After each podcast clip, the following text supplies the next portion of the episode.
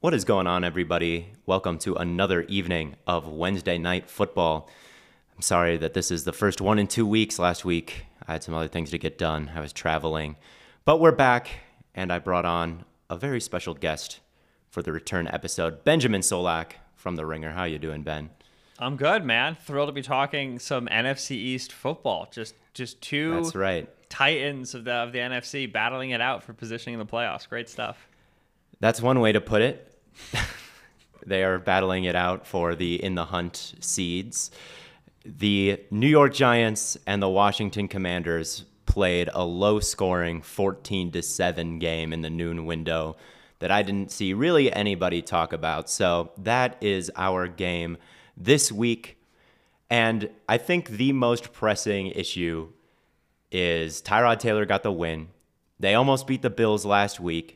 So they are kind of starting to maybe put some things together. Do you think that Tyrod has shown enough to potentially usurp Daniel Jones as the starter in New York?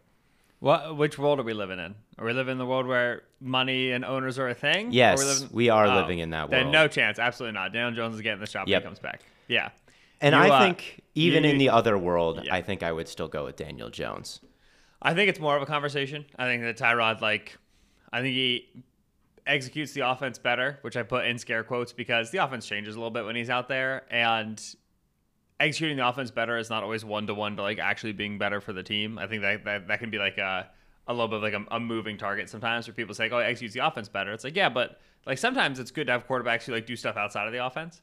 Uh, and so I, I there's an argument for it. And again, in the world with no owners and no money, um, Tyrod very clearly can make guys miss, and so he can still create. Uh, he's I think just generally more accurate, uh, including down the field. Uh, Daniel Jones has done enough though that you still want to see him out there because he's the younger player and he's more likely to be the future of the team long term just by virtue of youth before you even added the fact that you're financially committed to him. So I don't mind it. But Tyrod was straight good against the not straight good. Tyrod was quite solid against the Commanders. He was quite I won't hear solid. otherwise. Yeah. Oh yeah, I, I thought he played a decent game. I just wasn't like blown away to the point where you go go with him over a guy who hypothetically has more potential in Daniel Jones. Like Tyrod is thirty, what, two years old. It's his thirteenth season in the league, Yeah. and he did do a nice job. He gave Jalin Hyatt, plenty of air yards in this one down the sideline, which had kind of been missing in this offense before. I don't know if that's necessarily a, Tyrod Taylor thing or Yeah, they upped his Hyatt. snap counts. You know what I'm saying? Yeah, they Like, upped I- his I snap think, count. I think if Daniel Jones is playing, they're still probably just doing a Jalin Hyatt thing. So they need to do a Jalin Hyatt thing. Yeah, yeah. And that went decently well. There were some big c- connections and some that were good throws that Hyatt couldn't quite come up with. There seemed to be a little bit more to the offense that there has been in the past. The pass protection, while not great, was a little bit better. The explosiveness in the receiving corps was a little bit better, like with Hyatt and Wan'Dale Robinson had a big one as well. Um, when Daniel Jones comes back, do you think things are going to kind of fall off a, a total cliff again, or do you think that they will be better than they were maybe the first two or three weeks of the season when they were giving up, you know, historically good games for defenses?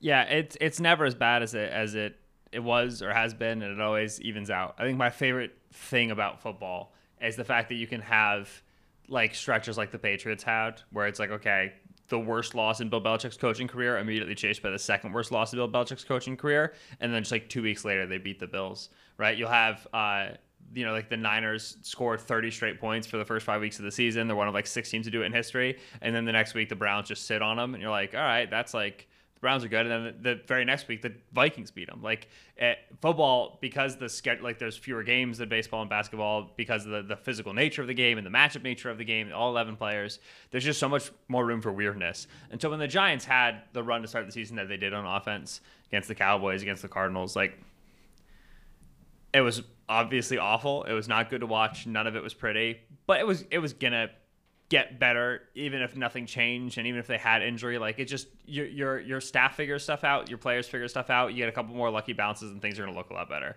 So when when when Jones gets back, it's going to look better. Now, again, like there are there are two worlds here. There's the world of like Theo and Ben are watching film and the Giants aren't as bad as they seem, and then there's the world of The Giants just gave Daniel Jones forty million dollars a year. What's Yeah. the expectation, right? And if it's hey, we're not as bad as we thought when we weren't scoring any points in the first half ever. uh, You need a little bit more than that Right. from your offense the way you invested in it. Uh, and so, what will be important for this team is the fact that they're getting Hyatt more activated, the fact they get Barkley back from injury, the fact they get Wan'Dale back from injury. He was missing time to start the season. These are your uh, investments on offense, and then Darren Waller as well. And they've had Waller the entire time. Obviously, Waller has a hamstring every day that ends with Y. But these are the investments that you've made in offense the last couple of years. You have to show that that something here is. Um, not just like uh, tenable, not just workable, but legitimately threatening. Because in the modern NFL, if you don't have an offensive weapon who scares the living daylights out of me, you ain't playing. Like, welcome to football. You got to have at least one dude, and probably you need to have at least two, who I'm like, holy smokes, how do I deal with this cat? Uh, that's that's AJ Brown, DeVonta Smith, probably not D'Andre Swift, but AJ Brown, DeVonta Smith on the Eagles. It's Tyreek Hill and Tee Higgins on the Bengals. It's Deebo. Thank you McCaffrey for on the abstaining from the Yeah. this. yeah, I don't want to bring that up around you. I don't know if those wounds are a little sore. And with the Giants right now, you like okay, Waller's over thirty. Like even if you get a couple more years of that from Waller, you probably still need another guy. And you spent the second round pick on Wan'Dale, you spent the third round pick on Hyatt. You have Barkley on the franchise tag. Like somebody needs to be that for them uh, to show that this offense has actual cornerstones moving forward. Yeah, a second one outside of Barkley would be nice, and I do think that Barkley is one, despite the numbers and despite the yards per carry I do too. I, is Barkley part of the future plan of the team? That's like because you you're you're you're contract wise, you are you're on high, you're on Wan'Dale. Barkley, you're not there yet. So you got to figure that out. Yeah, and if I would be calling if I was another team about Barkley, I, I really would. I think with the way the league is right now, with how short a lot of the passing game has become and how low the level of play has been for quarterbacks across the league, I do think a good running back can be valuable right now. I, I think that mm-hmm. their value is starting to bounce up a little bit. And I think that when I watch Saquon, it's the most impressive 3.8 yards per carry that I think you can see. The amount of stuff, nuanced stuff that he has to do to just chip away between those tackles and that offensive line right now, which has been the least cohesive unit in the entire league, I, I think is really impressive and requires a really high degree of athleticism and anticipation and vision. And I, I really think to do what he's done behind that line these last two years is is more impressive than any of the stats indicate. And if he's not part of the long term future of the team and they want to kind of punt on everything and get picks, and if they see what McCaffrey got last year, which was was not nothing, you know, Two and a three and a four. That's uh, Yeah. that's healthy. Yeah. yeah, I might think about it if I was the Giants. And if I was another team and I see what McCaffrey offered the 49ers, I might actually think about doing it. I might actually think about doing it. And I don't know exactly what team that might be. I think about potentially Green Bay, who is in on Jonathan Taylor. If they want someone who- like, it would be a lot of money towards the running back position, but they have no one right now outside of around Jordan Love because I don't want to lump Love into like mm-hmm. the good while everyone else is bad. Like they're all kind of bad. If I was a team like that who could wants even just one difference maker, and if the Giants were willing to give him up, I I, I really like Saquon. I think that he is is being failed in New York, and that's kind of a whole tangent. But Yeah, I, I, agree with you that Barkley's got value. I agree with you that I would be calling for Barkley. Daboll did tell reporters today, we're recording on that Wednesday. they're not going. He's yeah, not going. he said he told Barkley personally that they're not going to trade him. Which there's like a there's like a there's a there's a, a very standard curve when it comes to like how emphatically a coach says we're not trading a guy to how likely it is he gets traded, right? Like the more strongly a coach is like we're not going to trade this dude, the less likely it is he's going to get traded. Like that's very standard. And then there's a cliff where when you get way too emphatic, it now makes me really think it's going to happen. And I feel like Dave went over the cliff where Dave was like, I went up to Barkley directly and personally today in practice and told him there is no chance we're trading him. That smells to me like something I retweet two weeks from now. Like that just seems too over the top. so I am I'm, I am still keeping my eye on it. Yeah, I, I think that he could be a big addition for someone, and maybe not the quite the same way that McCaffrey was, but I think if we're ranking top running backs in the league right now, I think McCaffrey is one, and then it might be Bijan and Saquon if Nick Chubb is hurt. I Derrick Henry is still quite good as well, and I I think that in the current NFL with the lighter boxes and someone. And with all the checkdowns, like shallow outside the numbers, a guy who can catch like Barkley and make things happen in space, like I think it is is quite quite valuable. So that was another takeaway I had in this game. The other aspect of the Giants that has improved is the defense, which, you know, looked pretty horrible the first couple weeks, like all the units on the team, but they just shut down the Bills and they just shut down the, the Commanders. What do you think, if anything, has changed from the beginning of the season to now with their defensive performance or what they're doing?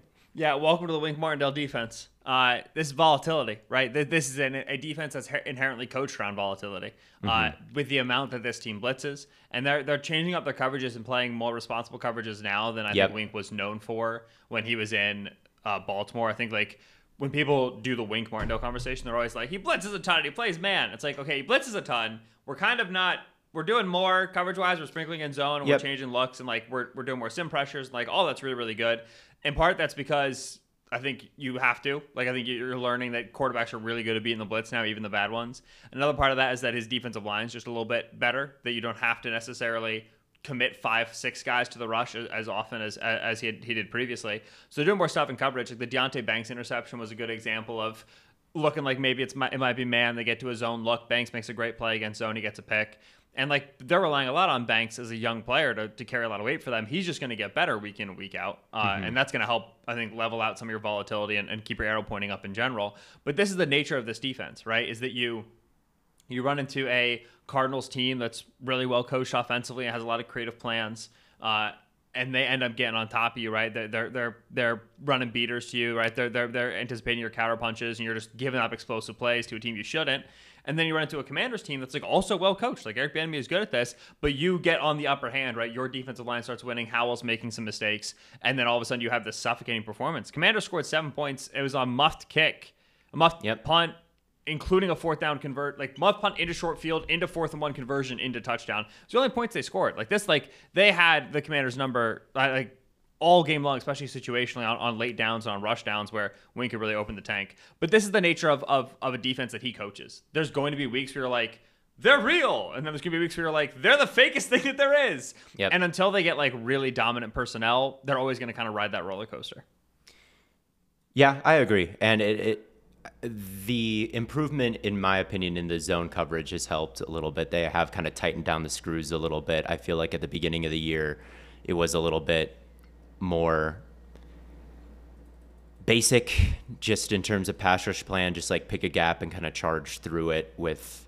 And since the Bills game, I thought that there was a bit more movement, a bit more layering in all aspects of the defense. And Okereke had a crazy, crazy, crazy game against the Bills. And that was happening more. And it wasn't like he was manned up on a tight end or a running back. Like that was zone. He was playing on a string and, and making plays. And yeah, volatility. It's it's going to happen for this Giants team, and I think Banks has done a good job. I liked him a lot coming out of uh, Maryland. Yeah. He it's not it has not been perfect. There has definitely been some ugly performances, but considering, I mean, he you compare him in like Forbes, like that's exactly what I was about to say. Like there's there when you get a rookie corner, you can do a couple things, right? You can toss him out there on an island, right? Uh, Patriots did it with Christian Gonzalez, incredible, like holy smokes. Commanders mm-hmm. did it with Forbes. That man started to drown, right? They had to pull him. Like it was a guy, this is not going to work for you. Yep. Banks is the sort of guy who you toss out there on the island, and he it wasn't swimming, but he was keeping his head. It was somewhere in between. It was yeah, somewhere exactly. in between. So it wasn't like two. Gonzalez who like immediately excelled, or Forbes who like DJ Moore is going to go for 300 yards on this kid. He was making mistakes, but he was keeping his head above water. So you go, okay, yeah. we're going to leave him out there because it's not going to break his confidence, and he's going to learn through reps. And I think you're seeing that for sure. Uh, there's, you know, you can also slow roll these guys a little bit, like Joey Porter Jr. the way that the Steelers are doing it. So there's other ways to bring it around, but this seems to be working for Banks. Always when it's like a sit start thing with rookies, especially at like high pressure positions, quarterback the obvious one, but like corner is another one. Offensive tackle is a good one it's always like, how does a guy learn? Like, is he gonna be able to stay out there, make mistakes, and stay confident? Because if so, just put him out there, and that's gonna be the fastest way to get him on board. I feel like that's what you're getting from Banks. Uh, so I like I like what what what he's given. I, they they needed three things to happen, I think, to really round out as a defense. They needed Banks to hit, and I think that they're they're getting there, right? I don't think yep. like week one he was Christian Gonzalez, but I think they're getting there. They needed the Okereke signing to work. Holy smokes, excellent, huge, yes, huge, huge hit. He's been he's Wink been Wink had a great quote in the offseason where Wink was like, uh, "You want a fast defense, you need a fast middle linebacker." He's like, "If, if, if, if the Mike ain't fast, you can't play fast, like eh, like physically and mentally." And that that that's like one of those instances where like you don't necessarily know if it's like coach speak, like what exactly he's saying, but he clearly like gets something from his years of experience there, and you see it where it's like, all right, if my Mike works, everything else works. So they're two for two. The third one is they needed Kayvon Thibodeaux to take a step, and that's the one where I'm like, let's go, come on. Yeah, he's on the same plane. Yeah. I, I don't think that he was quite as bad as Twitter was making him out to be at the beginning of the season. Uh, he does have five and a half sacks. Was he Uh, getting a lot of flack on Twitter? I, He was getting I- a ton of flack Yeah. on Twitter. He everyone was hating on him and putting him on milk cartons and whatnot. I, I think that he's at about the same place. Yeah, that, that breakout has not quite I agree. happened. I do want to talk about the Washington. Well, Forbes kind of comes into this. He was benched for this game. St-Juste came in and he got burned on a double move once and made a couple really nice plays in coverage. So up and down, definitely to me a better option than Forbes at the moment on the outside. Unfortunately, uh, I'm not a big Kendall Fuller fan at this point in his career. I think that he's looking a little potentially washed as well. So kind of tough for these Washington corners this season to hold up, and it's disappointing because the front four looks very good in Washington, and that starts with John Allen. And then it kind of goes to Chase Young, who was a huge question mark coming into this year after time lost with injuries his second and third seasons. I thought at the end of last season, he came back and showed the potential to have a season like he's currently having. I thought it was the right move to make it a contract year for him, um, get kind of that monetary incentive going, not trade him, give another, him another shot through the whole season. And he's playing super well. And I want to know your thoughts on like exactly how well is he playing? Could he fetch a top contract at the edge position after this season?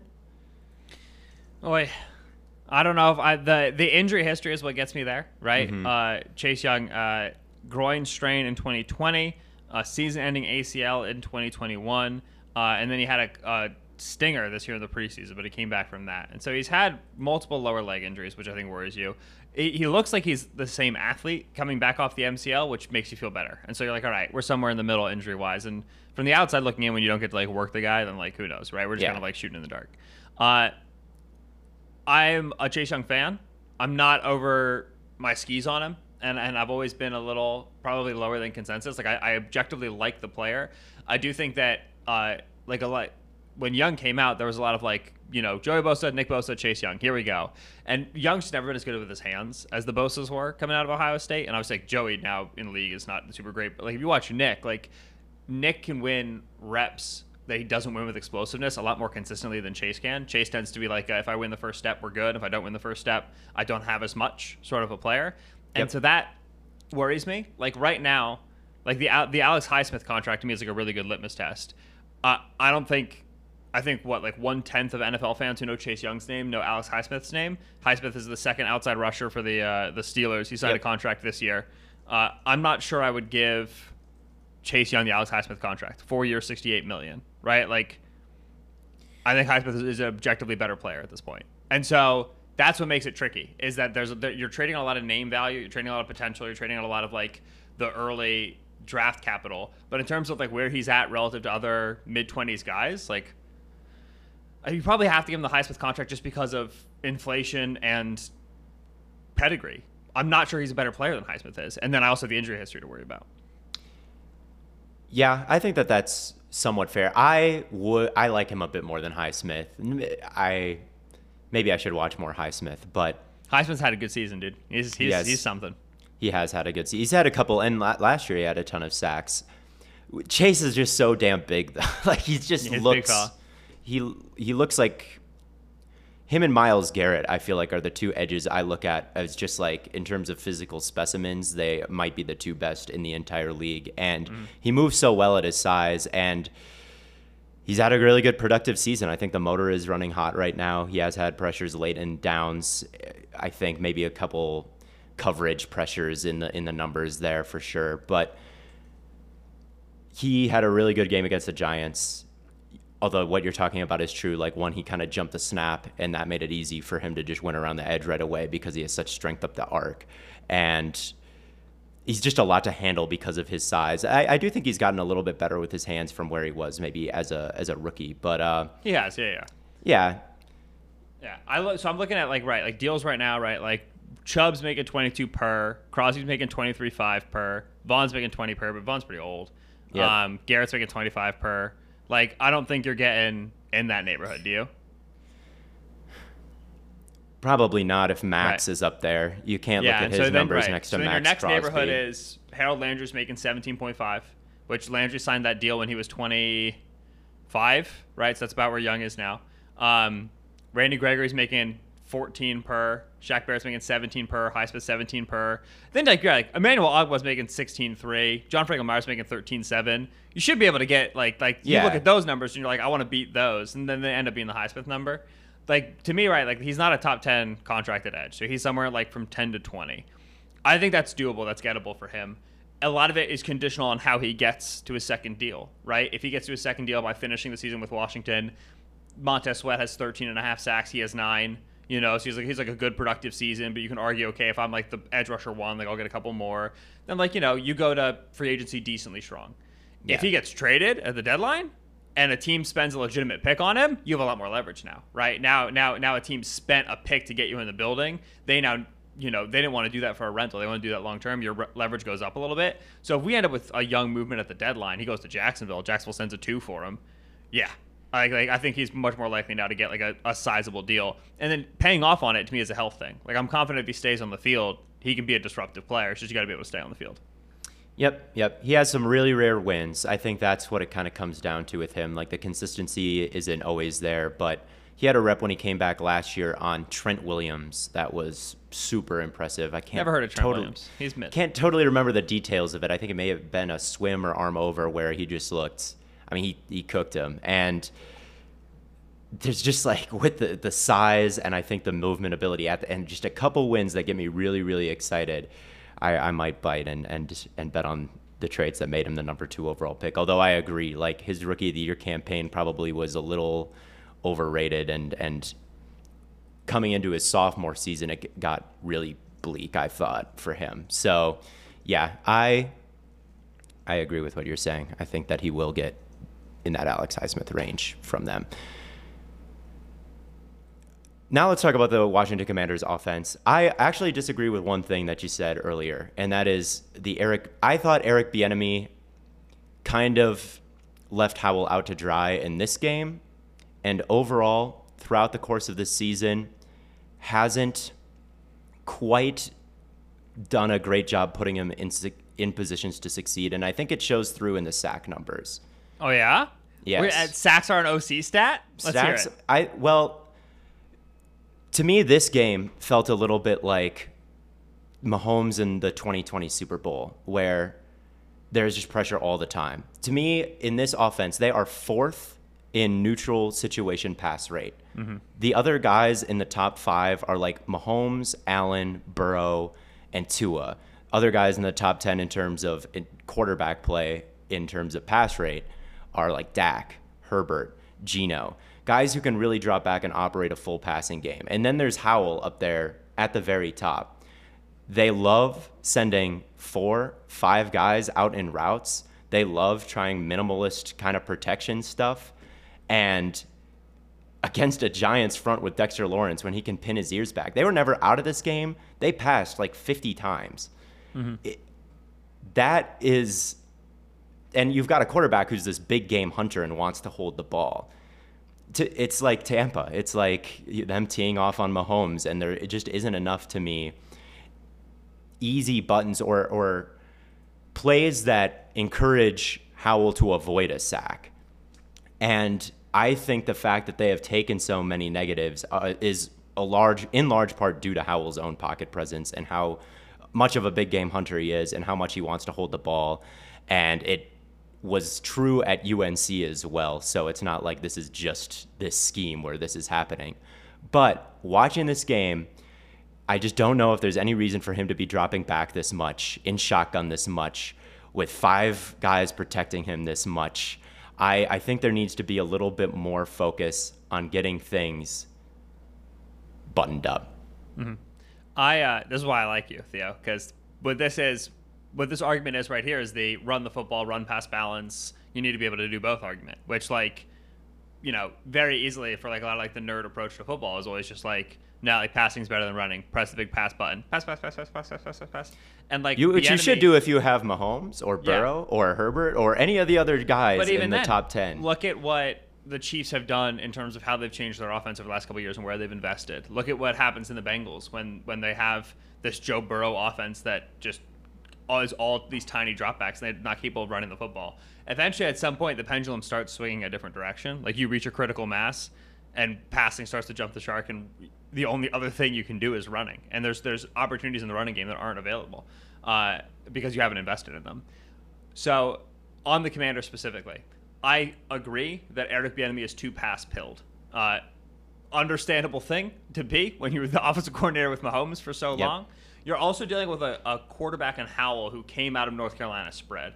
Uh, it came out of air raid stuff. So when he sees it, when, when he sees it on the field, he sees it better when, when, when it's spread. Like he knows how to get like when, when he walks up the line of scrimmage and he sees four guys out. That's what his eyes are used to seeing in terms of who's where in coverage, where are the safeties and where they're rotating. Once you condense that formation, you put two tight ends, you put them under center, you put a second back in the backfield. All the guys are now standing in different spots defensively. He's not gonna be able to diagnose stuff as easily. So you're also keeping him where he's more comfortable. So I get why Bieniemy is is there on the pass happiness. Yep. I and yeah, and the ahead. other guy in the top 10 who you would consider to be a bad quarterback has a really high pass rate is Baker Mayfield and you see the same thing. Like Yeah. he came from a spread offense and that's kind of what the Bucs try to do with him as well. Is like you don't want to condense the field too much for Yeah, him. so fundamentally, yeah, I think Howell sees the field better when it's spread. I think he sees routes better. He tempos routes better when it's spread. That's my, my read on him, right?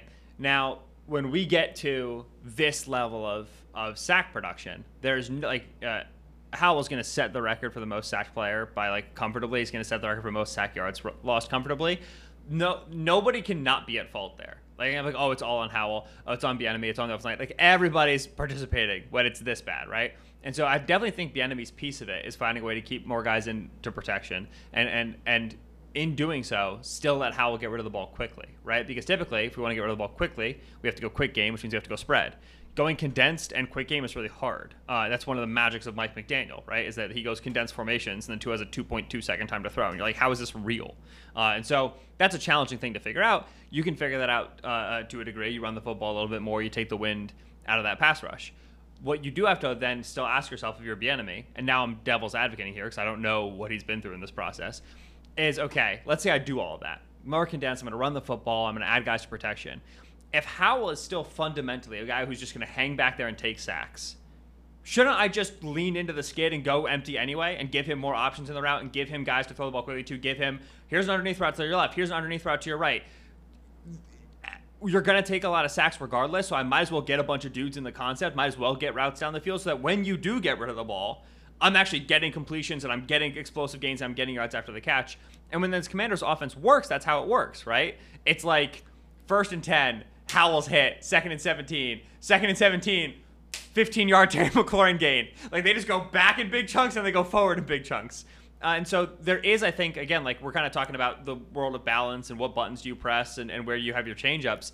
There is a world, I think, where Bieniemy says, listen, if I went condensed and I went run game, our overall yards per play would go down and we would still take a bunch of sacks. So I'm just gonna we're just gonna be what we are. We're, we're gonna be a team that pushes the ball down the field, be a team that goes spread. So that way when we win, we win, and when we lose, we lose. We don't try to be something out of character. And I think that'd be defensible if that's his approach. So it's very challenging to figure out what makes the most sense for Washington.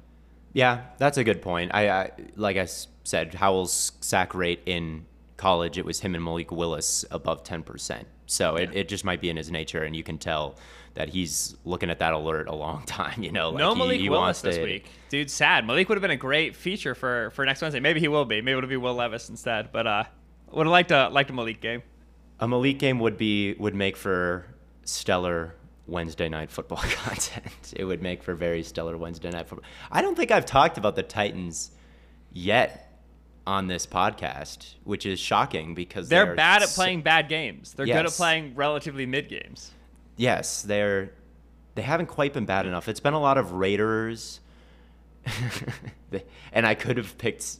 I could pick them every single week. If The you picked are- Raiders Bears, I would have gotten canceled on this podcast because I had a good amount of money on Raiders minus two and a half, and then they played too high against Tyson Bagent.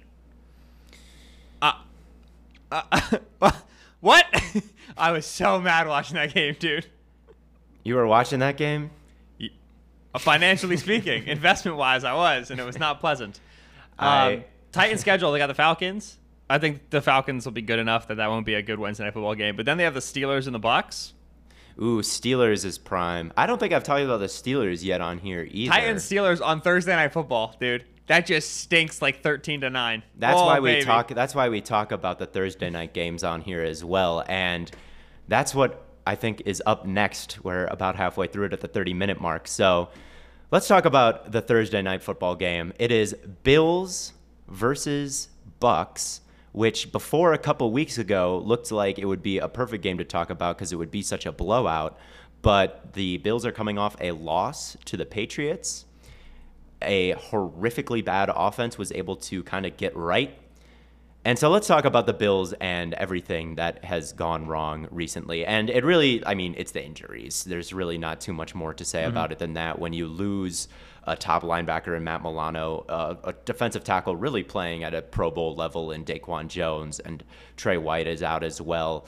It's a lot to overcome, and Von Miller is still working his way back very slowly from this injury. Just to me, not a lot of talent or athleticism on the field for these Bills, and like they would get the ball to number 81, Douglas, the Mm-hmm. rookie, and he would just go ham. Like Take there's no one, no one was could catch him on the entire Bills team. Like they were all old or slow or late draft picks, and he's just running around and making everybody miss. And to me, like I worry. Do you worry about the Bills having enough juice on defense to make any kind of playoff run? tremendously. Yeah. Yeah. Uh, Yeah. I, I called the Bills posers before the Patriots game because you could just kind of see the dominoes defensively and being like, all right, we don't got talent. Uh, the Bills are su- it's such a shame, man. I'm gonna look back on the late 2010s, early 2020 Bills with, with such fondness for, for my whole life. Such a fun team, such a dynamic team, such a well coached team, a well staffed team, good drafting, good players, good development, and then just no AFC championships, let alone a Super Bowl appearance. And this is always why, like, um, uh, uh, I'm a renowned enemy of Chris Ballard and a, a critic of him, and like Brandon Beane is kind of the the, the guy that my, some of my ire is going towards because this is why like when you have windows, you have to be able to hit windows. You you when you when you get the the quarterback who works and you have enough star talent on the team to win a championship around him, you have to sell out because when you say to yourself, "Oh, it's fine, Micah Hyde and Jordan Poyer are just going to be good for a long time," No, they won't. Right? When you say to yourself, "It's fine, Matt Milano's a star. We're gonna have Matt Milano for forever." No, you won't. Right? It guys get older, and when they get older, they get slower, they get a little less sharp, and they get a little bit more injury prone, and it hits you. It hits you like a ton of bricks. Right? It started to hit them last year with injuries at safety. Hits them in injuries this year along the defense. That back seven was so ready for so long. And they couldn't figure out the front four. They couldn't get the pass rush where it needed to be defensively. It was always good, not great. And then they go to get Von, and last year it was supposed to be it. And Von gets hurt. So, okay, we're running back. One more year. We got it. And Daquan goes down, and Ed Oliver's been hurt. No more Tremaine Edmunds. It's fine. We have Matt Milano. He goes down. Tre'Davious White injured again, which is horrible. Tre'Davious White's so good. And they've tried AJ Epenesa and Boogie Basham and Gregory Rousseau, who Rousseau's another one who, like, we talked about with Thibodeaux. Good. Take a step. He's so close. Rousseau's so close to being like a really impactful player. It's just not fully there yet. Kaiir Elam first round. Like they tried, man. But when you drafting is tough, when you miss on some picks and you're not able to to, to, to hit your window, you're you get old and, and you kind of you kind of fall out of that that top contending tier. So defensively, it sucks, man. It's heartbreaking because this this front feels like it's finally like this front on the back sevens of three years ago would have been good enough. Like it would have been enough to really be like that terrifying playoff defense. By the time they got the front figured out, that back seven isn't what it used to be. It's just Nope. bad timing. So uh, it, it it sucks. I will say that like when Sean McDermott took over the defensive uh, calling from Leslie Frazier this past offseason, I don't put a verb to that fired, let go, because it's kind of a mess or whatever. Um, But when Sean McDermott took it over, a big part of that transition was supposed to be, hey, like we were a lineup and play defense. We were simple. We were trying to play fast and try to out talent you. We need to be more complex than that. We need to be more aggressive than that. Well, this is why you do it, right? Because when you get injuries, you can't just line up and out talent anymore. So, like, uh, right now they're they're reeling because of all the injuries. I will be curious to see this defense over the next couple of months. Like, what has McDermott got in his bag? Like, you're a really, really good defensive coach, and everybody deals with injuries. You guys have been more unlucky than the others, absolutely. Um, but there's ways for McDermott to add teeth to this defense even with the injuries. So I'll be curious to see what he does as we get through the fall. Yeah, it's I think it's super interesting when a head coach has that defense. It's a lot on his plate, and that's when kind of the human aspect comes into it. Because when you're mm-hmm. trying to lead the whole team and you're also the DC, how much time can you devote to it? I, I wasn't totally sold on that move when it happened. Like you're just going to fire your defensive coordinator and then just not replace him with anybody. We'll see how it goes. I that's the one that not being in the building, it's impossible to know exactly how they handle responsibilities or everything like that. But yeah, it's it's all McDermott's show right now, and if they're gonna hold on and make the playoffs or make a run in the playoffs, it, it has to be all McDermott and scheme, and we'll see what he can we can he can chalk up as the head coach and and DC. And then on offense, it's kind of been the same story. Like you just need a, a little bit a gear more of juice. And early in the year, it looked like they maybe had it with the addition of uh, not the addition of, but the focus on James Cook, and he was playing super well, um, and Kincaid. But these past couple weeks, it feels like you know, maybe not. That's maybe not quite enough a tight end and a, and a running back. It, it feels like again, who is that second superstar? Like, oh my God, yep. there's there's someone else on this team who will torch a double, not just hold up and be okay. Or if the uh, if the dig gets Diggs gets doubled on the other side, they can torch a one on one. Yep. And right now, it's just like they can hold up in a one on one, but can they take over a game and can it become like not even an option and you have to, you know, spread your team out even more. Like it feels like that is missing in ways that it isn't quite from, you know, the Bengals who will probably overtake them, the Ravens who will probably overtake them. Just not quite to me enough juice on either side of the ball for the Bills right now. So, can they beat the Bucs? yeah. Yes. Uh, uh, be have your quarterback be way better than the other team's quarterback. That's how you win yes. games in the NFL, and, and they should be able to do that. Bucs defense, I think, is not what it used to be. Uh, uh, uh, look good on some numbers because of uh, red zone turnovers and third down staunchness and like a lot of stuff that can be pretty noisy. Uh, but I think overall, like it's just not as scary of a unit as it as it used to be. Uh, run defense wise, I think you can get after these guys. Then outside corner wise, where they've, they've had injuries and they've had turnovers. They can't really play man. Yeah, it's it's it's it's still a Todd Bowles defense. That's a good. That's a challenging defensive coordinator to go up against, and there's still talent like Vita Vea, Shaq Barrett, Lavonte David. Like this still got this. They got guys Antoine Winfield, Carlton Davis, but altogether, um, not the terrifying unit of the Brady years. And so out talent them, right? Like have Josh Allen, have good weapons, and be better.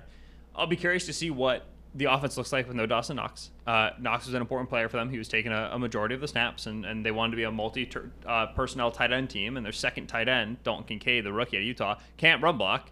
Uh, you draft him to be a Kelce. Uh, and so now you have no Knox. And Knox was the guy who was doing some dirty work for you in, in your running game and your handoff game, which was actually kind of working well for the Bills this year, right? They've, they've, they've over the course of seven weeks, I know they've, they've had some yeah, they look, downs. They looked like a completely well-rounded yeah. team versus the Dolphins a yeah. couple weeks ago. They were, I mean, Romo kept saying it over. You like different Bills team, Jim, different Bills team, and then it immediately kind of dried up. Romo's always surprised when a team is different than it was when he was playing. uh, regardless, uh, the uh, yeah, like you have you have a running game that's like, you know, uh, functional, but the loss of Knox, I think, impacts that a little bit. Uh, so I'll be curious to see what they look like in, in that regard with the changes. But with Diggs, with Allen, you should be just straight better than those guys. Defensively, don't let this be a shootout, right? Like, uh, the only way I, I think your offense is going to be fine. The only way you lose this is if you're you're struggling and, and, and consistently giving up to Baker Mayfield in the pocket, which is just not an acceptable thing to be doing, no matter how many injuries you have. This is a game where you expect the depth of that defensive line to show out, be able to generate enough pressure on Baker, force him into enough mistakes, generate a lead, and then and then keep it too. The the in the Bills' losses, they've tend to come out to really wonky starts on offense. Uh, the, the offense, if you can get ahead in the count, this defense can play against the pass pretty well. So they do need, I think, more positive game scripts to look like the unit they're supposed to look like. I agree. I agree. I think with the Bill or with the Bucs defense, just the pass rush hasn't quite been what it, it has been. Shaq Barrett isn't quite where he was. They rely a lot on number zero, the rookie Diaby which is you know up yeah, and down. Yaya Diaby, who looks the part, and then there's Tryon Shoyinka, who is a, I think a decent player, but nothing too crazy, worth a first round pick. And yeah, when it comes to playing man, they're so thin in the secondary, and like their outside corners and their slot corner just it, they can't. Yeah, Diggs Diggs should Diggs should show out. Diggs should show out. And Allen has been playing really good. I think that every time we talk about Bills, I have to do an Allen QB2 check. You say Yeah. Yes, I- right. It is. If we wiped Patrick Mahomes off the planet, which would suck, but if we did, Allen would be quarterback one clearly with a bullet. No one would question it. But because he isn't QB one with a bullet, nobody would question it. Then he's QB two, and then we want to question it, right? We say we, we, we say, okay, well Mahomes is the top guy, but like below him because we, we don't want to make multiple exclusions. We don't want the fight to be for QB three. That's boring. But if you look over the course of the last few years, and you took Mahomes out of it, you look at any data that you want, you look at any They're film that you two. want. Josh Allen would be emphatically quarterback one, and it would not be close, and we'd all be talking about quarterback two. So it's a relative measure. It's because Mahomes is where he is that we question where Allen is. Um, where do you land on like Ken Dorsey, Brian Daboll stuff? Because I know that's the big thing for Bills offense right now. I think that it's fine. I think that their offensive results have been pretty tip top over the last couple years. I think that his game plan against especially the Dolphins was was quite good and I thought that his play calling in that eh, regard like was successful and it was schemed up stuff. And really since week 1 and uh, until maybe this week against the Patriots, it has been a lot of in structure Allen stuff. Like he was a, on his best behavior for a couple weeks after the Jets game. Like it was top of the drop, ball out, ball out, ball out, and they were working. It was moving down the field. It's not like when he was trying to create in structure, it all fell apart, and it's like, oh, well, clearly he needs to run around. No, I, I think that it all sort of went smoothly and. I don't know. I guess I'm not the best scheme guy out there, but I don't really think that what Dorsey is doing is a fireable offense. I, I think that people get so caught up in everything needs to be number one or everything needs to be perfect all the time. Like I see it on Packers Twitter with LaFleur right now. Like they want him gone. Everybody wants every coach gone all the time. And to me, I don't think what Dorsey has done, and last year it was like, well, there is no structure. It's just like Allen go make a hero play. It's not the worst strategy in the world, you know. Like Yep. that's kind of a, it's it's kind of a good thing for Allen to do. Those are like good plays for the Bills when he has that kind of green light. I don't know if he totally has that green light from Dorsey because Dorsey will break his iPad in half sometimes after watching Allen play. But uh, yeah, I, I overall think that Dorsey. I mean, what he hasn't done enough to be fired. He hasn't done enough to, I, in my opinion. No, yeah, I'm, I'm, I'm. Uh, my big thing on Dorsey is the is the Mahomes Allen thing. It's the relative measures. When Brian Daboll was the OC, Josh Allen went from being really bad to really good. And in the NFL, like we always want to attribute credit to things, and it's and it's hard to do so from the outside. But we went like, oh, Daboll did a good job helping Josh Allen go from really bad to really good, and that's like fair, right? And then Daboll leaves, and Ken Dorsey's there. And since Ken Dorsey's been the OC, the Bills' offense has gone from really good to really good. It's still really good. It's Yes. one of the best in the league. It's really productive and efficient. But because there wasn't this like humongous second tectonic leap, because like James Cook didn't become Aaron Jones and Dalton Kincaid didn't become Travis Kelce, everybody's like, ah, Ken Dorsey can't hack it. He was the quarterback's coach when Allen got good. Like he probably deserves some of the credit for this whole process anyway.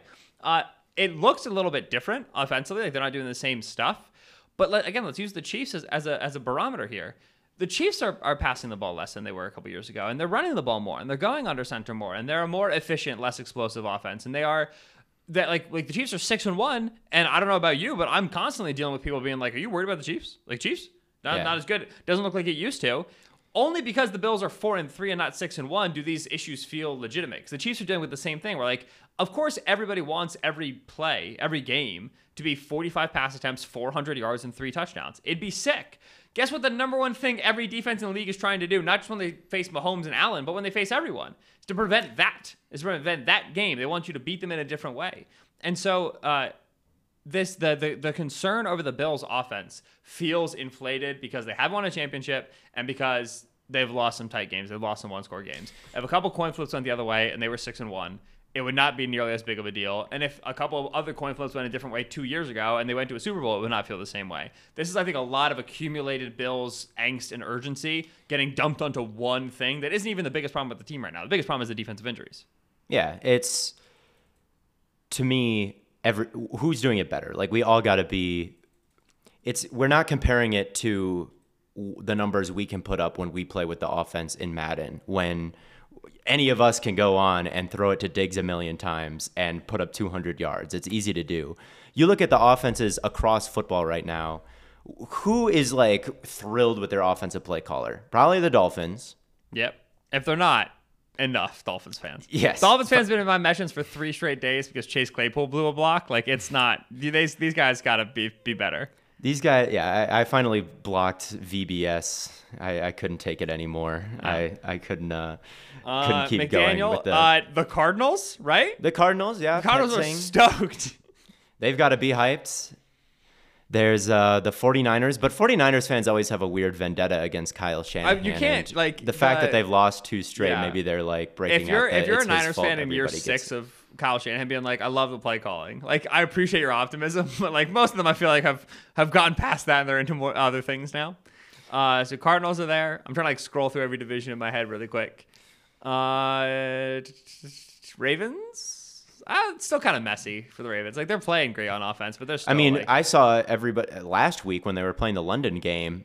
I saw so many people mad at the play calling because they couldn't convert in the red zone, and they Oh, were like, "Why yeah, are you running? Why are you good running point. It?" So, like, maybe now since they just won, people are happy. But Yeah. like as recently as last week, everybody was mad at Todd Monken. So I think Lions fans probably like Lions fans know with Ben Johnson that they skirted by that head coaching cycle last year, and they're just True. enjoying the ride this year. They're they're they're pleased he's there. So that's Um, that's yeah. four teams. That's that's four teams Yeah, that so uh, an eighth of the league maybe. So that's why I think like when it comes to Ken Dorsey, I mean, you can be as mad as you want. It's just unfortunate everybody is hurt. And it's unfortunate that the Chiefs traded in front of them to take Trent McDuffie and they were on mic'd up war room cam, like being like, fuck, damn it, shit. And then you take Kaiir Elam, who can't start for you. Like, that's unfortunate that that happened to you. It's unfortunate that everybody got hurt. It's unfortunate that you haven't inve- the front office hasn't really invested in a game-breaking wide receiver to go alongside Diggs. It, it's unfortunate that it it is kind of sputtering out at this point, and the offensive coordinator maybe he could do a better job. Like I, I don't know about play calling. I've never put on a headset. I've never I've never tried. I if the results are good, I assume that he's smarter than me. So it's to, to be the second best offense in the league pretty much since he's taken over behind yeah. Maybe the third behind the Dolphins and the and the Chiefs now, but uh, who who has a higher rate of success? It's it's the Bills at the very top. So, and and with Daboll, the line is so awful. The line is the least continuous group of starters in the league so far. And it wasn't even good when they had the top five. Yes, and it wasn't even good when they had the top five. I mean, they just got shredded. The talent is just bad. They it's not Daboll's fault. I don't. I mean, it is Daboll's fault by making Jones look good last year that Jones got the contract. But now that they have saddled him with kind of a mid quarterback behind offensive linemen that are bad and wide receivers that are like just not well rounded. Like each is kind of good at their thing, but none of them are at all the complete package. Like Wan'Dale, you can have him run an option route and he can break the right way and catch it and run and he can kind of bounce around underneath and Hyatt can take the top off everybody, but like who is who is a guy there that is like good at everything? Nobody. So you're asking Daboll to like do what he did last year again. And it would have been awesome if he could, but the players just aren't performing, and I guess it's his job to coach him. So maybe you can fire him, but I don't, I don't think so. Nope. I at at any point, everyone wants to fire anyone, and it's rarely helpful, except for like Josh McDaniels environments. Which case, I'm like, yeah, you should probably do that. Brandon Oh, yeah. Staley, yeah, that, It- that would make sense. You can you can start to feel when the locker room starts to go, and at that point, then I think it's okay. But I don't think the Bills are clamoring for Ken Dorsey to be fired. I don't hear any dysfunctional like quotes coming out of that locker room like I am for the No, they love Ken Dorsey. Yeah, they, they I- like I- Ken Dorsey, and the results are good. And Yeah, like, if I, I have done more as an analyst to get fired from Blue Wire than Ken Dorsey has done to get fired as the head coach or the offensive coordinator of the Bills. Like, we are all, we should all be fired from our jobs, like with the standard that we hold coaches to. Yeah. I think. I met Ken Dorsey at Bills camp this year. Talked to some of the players about Ken Dorsey. They're big Ken Dorsey fans. Ken Dorsey and Kaiir Elam got into a fight on the sideline during practice, and the entire offense was ready to murder Kaiir Elam because he was beefing with Ken Dorsey, who's What by the way, Ken Dorsey's like a strong six three. Ken Dorsey's a tall dude, unnecessarily so. I'm not into that. He kind of looks tall. That doesn't surprise me about Six him. four is a, that's that's what Wikipedia is telling me. Is a lanky fella, cute kids. Yes, like yeah, like me. Um, yeah, You're six- you're not six four. You're like six one. I'm six four. You're six four. Gosh, Yeah. everybody's too tall. You you've met me. We. I know. I don't remember you being that tall. I'm taller. I'm like as tall as Nate. This is the worst thing that's ever happened to me. Nate's like six six. Oh, maybe I'm not as tall as Nate. Yeah. I'm pretty close. I'm not. I'm I'm not- I'm I I'm I'm five eleven. Don't worry about it. You're you're you're taller than you look. Whoa, how short do I look, Theo? I am five seven officially. you look you look pretty short. I think That's I'm tough. I'm taller than I look. No one has ever. No one I ever didn't think you were expects me to be tall. I thought for sure you were in six four. You've met me. You have no excuse. You have no excuse. That I think it's two years ago. that was at the Super Bowl. Well, firstly, I met you before the Super Bowl. All right. That's true. Yeah, Yeah, exactly. So don't you forget that. But then, yeah, Super Bowl. Super Bowl. uh, here's the other problem. It's hard for me to get relative measures on people because everyone's taller than me at the Super Bowl because these are all ex players. True. Right? True. I'm constantly just surrounded by professional athletes and previous professional athletes. It's horrible. Have you ever been to NBA Summer League? No, and I will never. hilarious, hilarious environment. Not a Everyone is.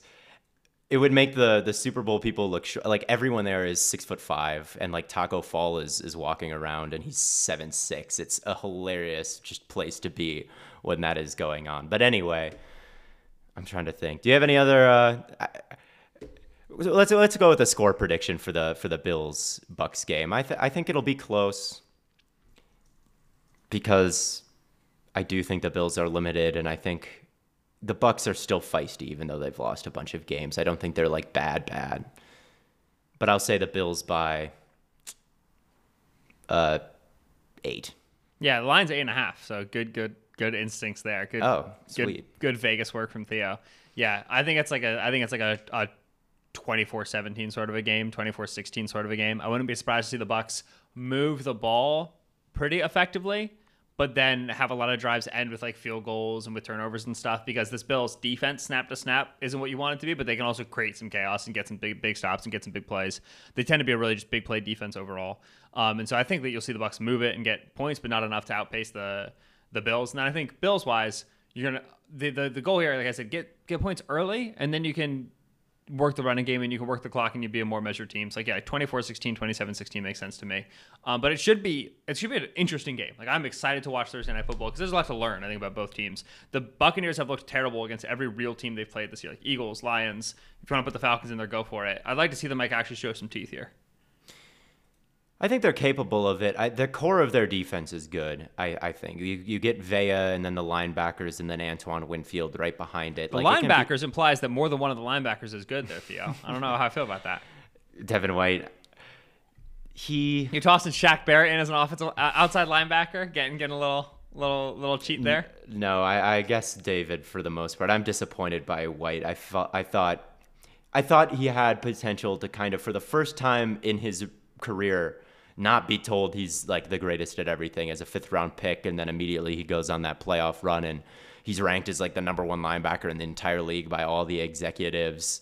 Like to me, I, I just felt like the chip on his shoulder was kind of gone, and then he asked for the huge contract and doesn't get it going into this contract year. I thought maybe we could kind of see a return of that playoff run type of Devin White, like playing for a contract, finally getting told like, no, you're not, you're not all that, because he he does have a lot of he, there was a time where he just took away outside runs against the Buccaneers. Like he just flew over there and, and took it down. And that entire playoff run his his blitzing was fantastic. And Todd Bowles can really utilize a guy like that but it's just has not been enough growth and, and really regression in, in several areas that is unfortunate. But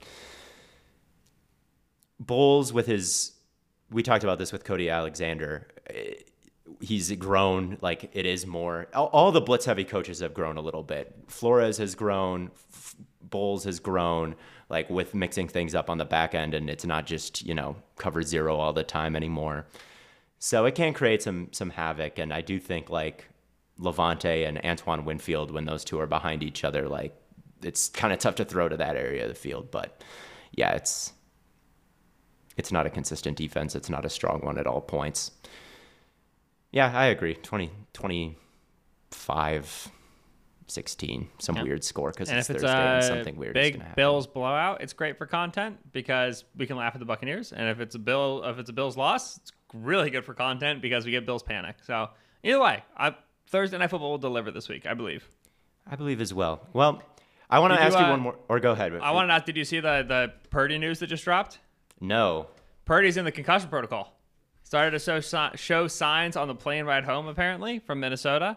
Uh, and in the protocol on a Wednesday means it's really unlikely he plays on a Sunday. We might be getting Samuel Darnold against the Cincinnati Bengals, starting quarterback for the 49ers this Sunday. We go to Theo Ash live for his thoughts. Who are they playing? Bengals.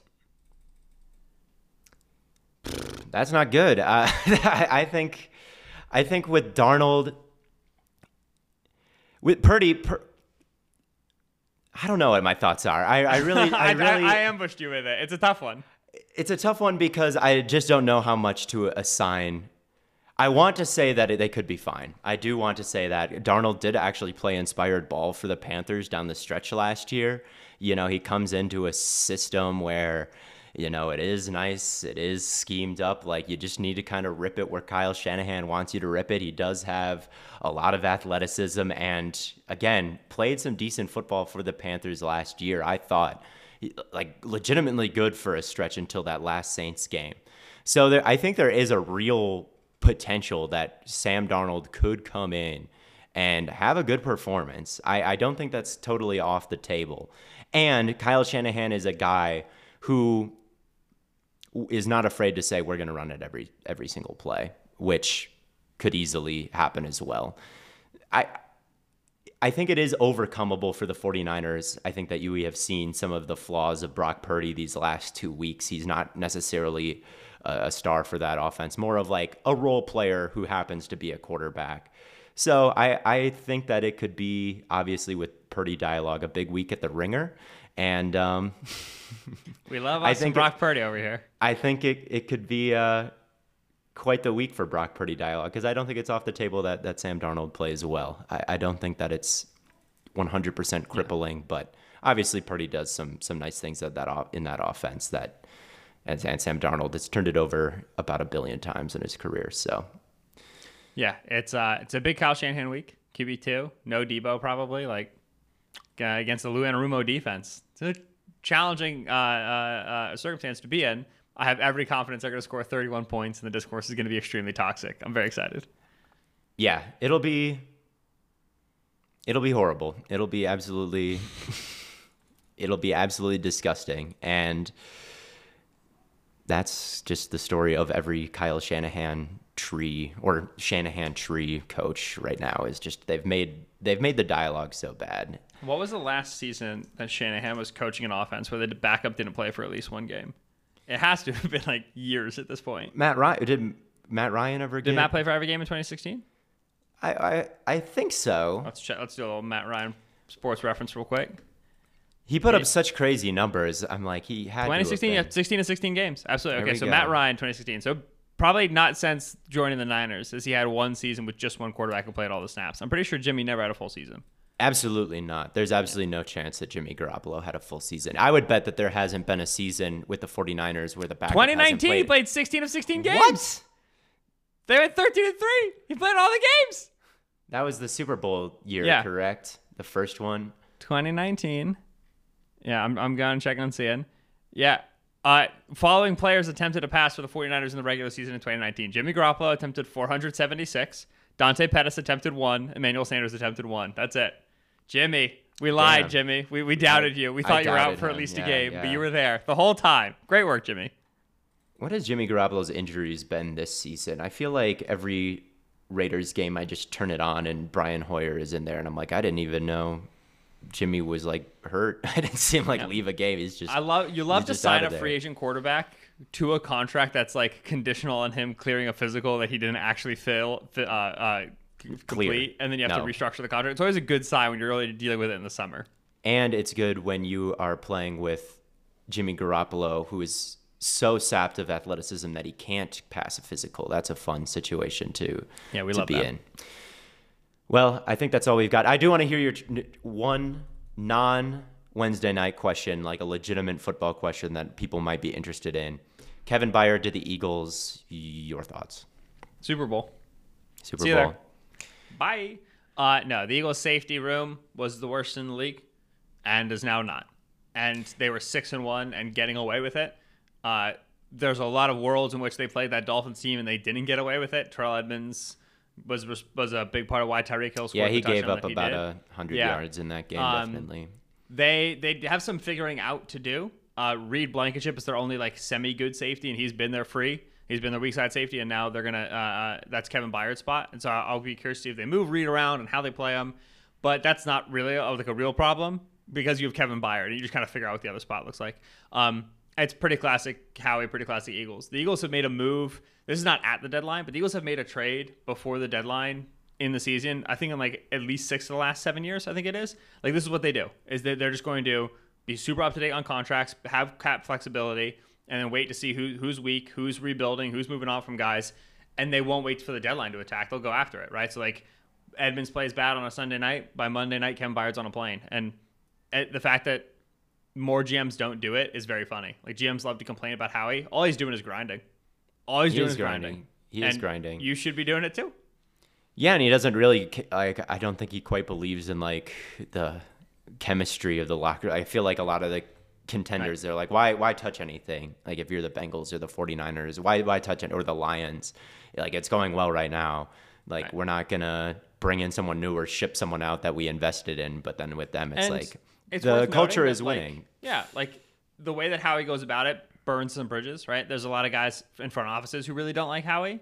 And then there's also players who get really frustrated with Howie. There's a coach who's the head coach of the Jacksonville Jaguars who really doesn't like Howie because Howie will aggressively move off of young players who they're expected to develop to just stick a veteran in there so we can win some more games. And like, so it, it's an aggressive approach. It, it makes him a lot of enemies when you uh, win a Super Bowl and attend another one, and, and ownership has already made huge commitments to you since early 2010s, you have the flexibility to do this, right? This is why, like, we don't really see general managers get second tries because usually the really good ones entrench themselves with ownership, entrench themselves at the top of a team, and then just run it, and and and they're able to survive. Like Howie has survived the Andy Reid firing, the Chip Kelly firing, and the Doug Pederson firing. He's survived three head coaches being released. That's extremely rare, even among the top GMs, right? Like Colbert in in uh, Pittsburgh, they were keeping the same head coaches. Mickey and in, in, the Saints, they were keeping Sean Payton. The fact that Howie does that is a, is a testament to his staying power. He makes a lot of enemies, but he's made the right friends to keep his job in Philly, and that allows him to be aggressive like this.